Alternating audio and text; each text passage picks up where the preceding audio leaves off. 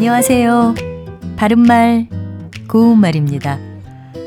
우리가 재미삼아 발음을 할 때 자주 사용하는 문장들이 있습니다. 많은 분들이 알고 계시는 것 가운데 간장 공장 공장장은 강 공장장이고 된장 공장 공장장은 장 공장장이다 같은 것이 있죠. 또 저기 저 콩깍지가 깐 콩깍지냐 안 깐 콩깍지냐 같은 것도 있는데요.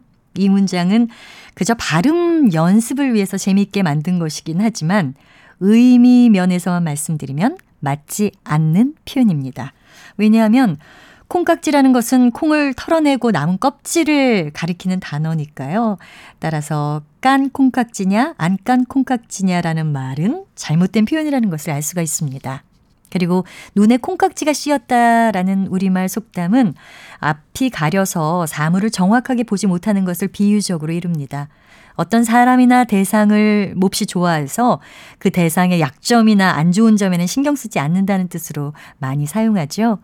콩깍지에서 깍자는 까 밑에 쌍기역 받침을 쓰는 게 아니고요. 그냥 기역 받침을 씁니다. 그리고 콩깍지가 콩을 털어내고 남은 껍질이라면 콩알이 들어있는 것은 콩꼬투리라고 합니다. 콩꼬투리를 따다. 콩꼬투리에서 콩을 떨어내다 같이 말할 수 있다는 것도 참고로 알아두시면 좋겠습니다. 바른말 고운말 아나운서 변희영이었습니다.